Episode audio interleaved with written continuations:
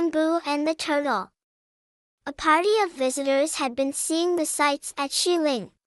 They had just passed down the holy way between the huge stone animals when Bamboo, a little boy of twelve, son of a keeper, rushed out from his father's house to see the mandarins go by. Such a parade of great men he had never seen before, even on the feast days. There were ten sedan chairs, with bearers dressed in flaming colors, ten long-handled, red umbrellas, each carried far in front of its proud owner, and a long line of horsemen.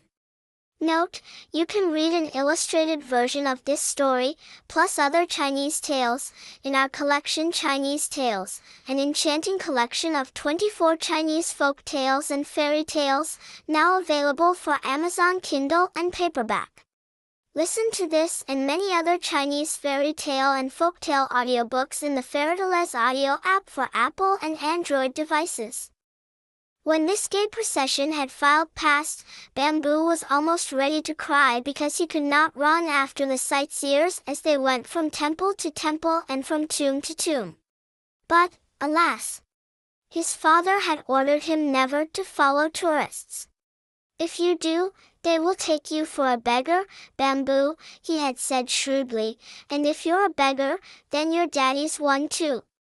Now they don't want any beggars around the royal tombs. So Bamboo had never known the pleasure of pursuing the rich. Many times he had turned back to the little mud house, almost broken-hearted at seeing his playmates running, full of glee, after the great men's chairs. On the day when this story opens, just as the last horseman had passed out of sight among the cedars, Bamboo chanced to look up toward one of the smaller temple buildings of which his father was the keeper. It was the house through which the visitors had just been shown. Could his eyes be deceiving him? No, the great iron doors had been forgotten in the hurry of the moment, and there they stood wide open, as if inviting him to enter. In great excitement he scurried toward the temple. How often he had pressed his head against the bars and looked into the dark room, wishing and hoping that some day he might go in. And yet, not once had he been granted this favor. Almost every day since babyhood he had gazed at the high stone shaft, or tablet, covered with Chinese writing, that stood in the center of the lofty room, reaching almost to the roof. But with still greater surprise his eyes had feasted on the giant turtle underneath, on whose back the column rested. There are many such tablets to be seen in China, many such turtles patiently bearing their loads of stone, but this was the only sight of the kind that Bamboo had seen. He had never been outside the Xiling forest, and, of course, knew very little of the great world beyond. It is no wonder then that the turtle and the tablet had always astonished him. He had asked his father to explain the mystery. Why do they have a turtle? Why not a lion or an elephant? For he had seen stone figures of these animals in the park and had thought them much better able than his friend, the turtle, to carry loads on their backs. Why it's just the custom, his father had replied, the answer always given when Bamboo asked a question, just the custom. The boy had tried to imagine it all for himself, but had never been quite sure that he was right, and now, joy of all joys, he was about to enter the very turtle room itself. Surely, once inside, he could find some answer to this puzzle of his childhood. Breathless, he dashed through the doorway, fearing every minute that someone would notice the open gates and close them before he could enter. Just in front of the giant turtle he fell in a little heap on the floor, which was covered inch deep with dust. His face was streaked, his clothes were a sight to behold, but Bamboo cared nothing for such trifles. He lay there for a few moments, not daring to move. Then, Hearing a noise outside, he crawled under the ugly stone beast and crouched in his narrow hiding place, as still as a mouse. There, there, said a deep voice. See what you are doing, stirring up such a dust. Why, you will strangle me if you are not careful. It was the turtle speaking, and yet Bamboo's father had often told him that it was not alive. The boy lay trembling for a minute, too much frightened to get up and run. No use in shaking so, my lad, the voice continued, a little more kindly. I suppose all boys are alike, good for nothing but kicking up a dust. He finished this sentence with a hoarse chuckle, and the boy, seeing that he was laughing, looked up with wonder at the strange creature. I meant no harm in coming, said the child finally. I only wanted to look at you more closely. Oh, that was it, hey? Well, that is strange. All the others come and stare at the tablet on my back. Sometimes they read aloud the nonsense written there about dead emperors and their titles, but they never so much as look at me, at me whose father was one of the great four who made the world. Bamboo's eyes shone with wonder. What? Your father helped to make the world? he gasped. Well, not my father exactly, but one of my grandfathers, and it amounts to the same thing, doesn't it? But, hark! I hear a voice. The keeper is coming back. Run up and close those doors, so he won't notice that they have not been locked. Then you may hide in the corner there until he has passed. I have something more to tell you. Bamboo did as he was told. It took all his strength to swing the heavy doors into place. He felt very important to think that he was doing something for the grandson of a maker of the world, and it would have broken his heart if this visit had been ended just as it was beginning. Sure enough, his father and the other keepers passed on, never dreaming that the heavy locks were not fastened as usual. They were talking about the great men who had just gone. They seemed very happy and were jingling some coins in their hands. Now, my boy, said the stone turtle when the sound of voices had died away and bamboo had come out from his corner, maybe you think I'm proud of my job. Here I've been holding up this chunk for a hundred years, I who am fond of travel. During all this time night and day, I have been trying to think of some way to give up my position. Perhaps it's honorable, but, you may well imagine, it's not very pleasant. I should think you would have the backache, ventured Bamboo timidly. Backache? Well, I think so. Back, neck, legs, eyes, everything I have is aching, aching for freedom. But, you see, even if I had kicked up my heels and overthrown this monument, I had no way of getting through those iron bars, and he nodded toward the gate. Yes, I understand, agreed Bamboo, beginning to feel sorry for his old friend. But, now that you are here, I have a plan, and a good one it is, too, I think. The watchmen have forgotten to lock the gate. What is to prevent my getting my freedom this very night? You open the gate, I walk out, and no one the wiser. But my father will lose his head if they find that he has failed to do his duty and you have escaped. Oh, no, not at all.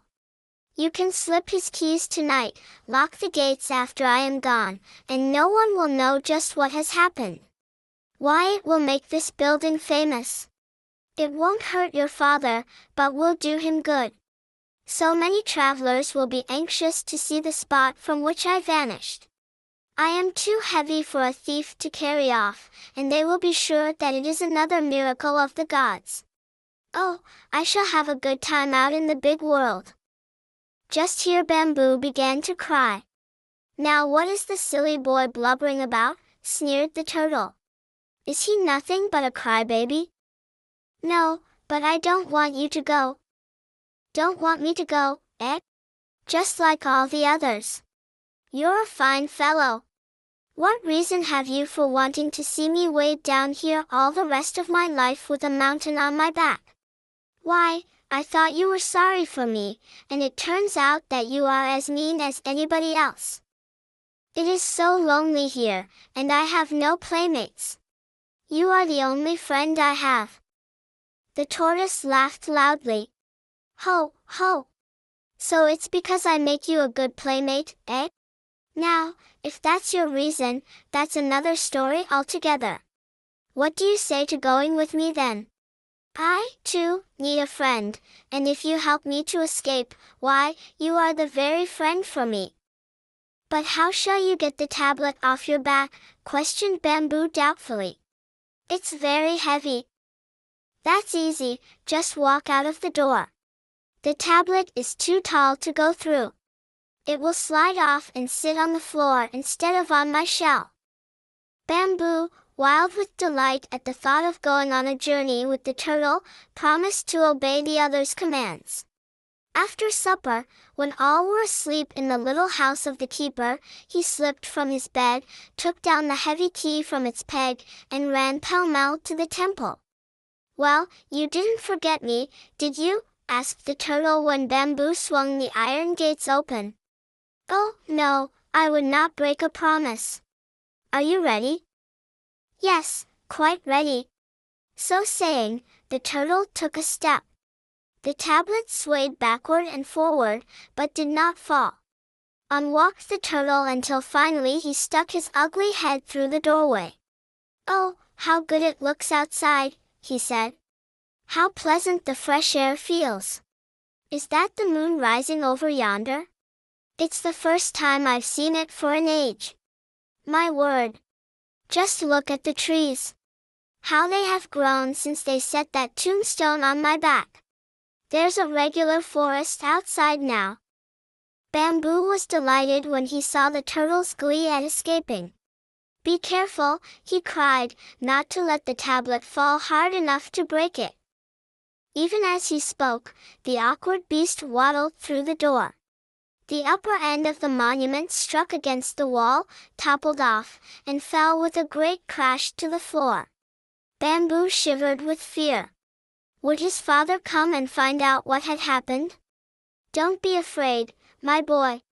No one will come at this hour of the night to spy on us. Bamboo quickly locked the gates, ran back to the house, and hung the key on its peg. He took a long look at his sleeping parents, and then returned to his friend. After all, he would not be gone long and his father would surely forgive him. Soon the comrades were walking down the broad road, very slowly, for the tortoise is not swift of foot and Bamboo's legs were none too long. Where are you going? said the boy at last, after he had begun to feel more at home with the turtle. Going? Where should you think I would want to go after my century in prison? Why, back to the first home of my father, back to the very spot where the great god, Panku, and his three helpers hewed out the world. And is it far? faltered the boy, beginning to feel just the least bit tired. At this rate, yes, but, bless my life, you didn't think we could travel all the way at this snail's pace, I hope. Jump on my back, and I'll show you how to go. Before morning we shall be at the end of the world, or rather, the beginning. Where is the beginning of the world? asked Bamboo. I have never studied geography. We must cross China, then Thibet, and at last in the mountains just beyond we shall reach the spot which Panku made the center of his labor. At that moment Bamboo felt himself being lifted from the ground. At first he thought he would slip off the turtle's rounded shell, and he cried out in fright. Never fear, said his friend. Only sit quietly, and there will be no danger. They had now risen far into the air, and Bamboo could look down over the great forest of Xiling all bathed in moonlight. There were the broad white roads leading up to the royal tombs, the beautiful temples, the buildings where oxen and sheep were prepared for sacrifice, the lofty towers, and the high tree-covered hills under which the emperors were buried. Until that night Bamboo had not known the size of this royal graveyard. Could it be that the turtle would carry him beyond the forest? Even as he asked himself this question he saw that they had reached a mountain, and the turtle was ascending higher, still higher, to cross the mighty wall of stone. Bamboo grew dizzy as the turtle rose farther into the sky. He felt as he sometimes did when he played whirling games with his little friends, and got so dizzy that he tumbled over upon the ground. However, this time he knew that he must keep his head and not fall, for it must have been almost a mile to the ground below him. At last they had passed over the mountain and were flying above a great plain.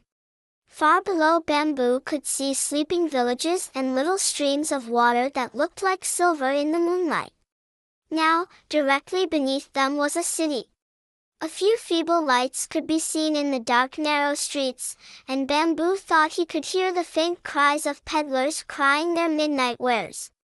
That's the capital of Shanshur just below us, said the turtle, breaking his long silence. It is almost 200 miles from here to your father's house, and we have taken less than half an hour. Beyond that is the province of the Western Valleys. In one hour we shall be above Thibet. On they whizzed at lightning speed. If it had not been hot summertime bamboo would have been almost frozen. As it was, his hands and feet were cold and stiff. The turtle, as if knowing how chilly he was, flew nearer to the ground where it was warmer. How pleasant for bamboo!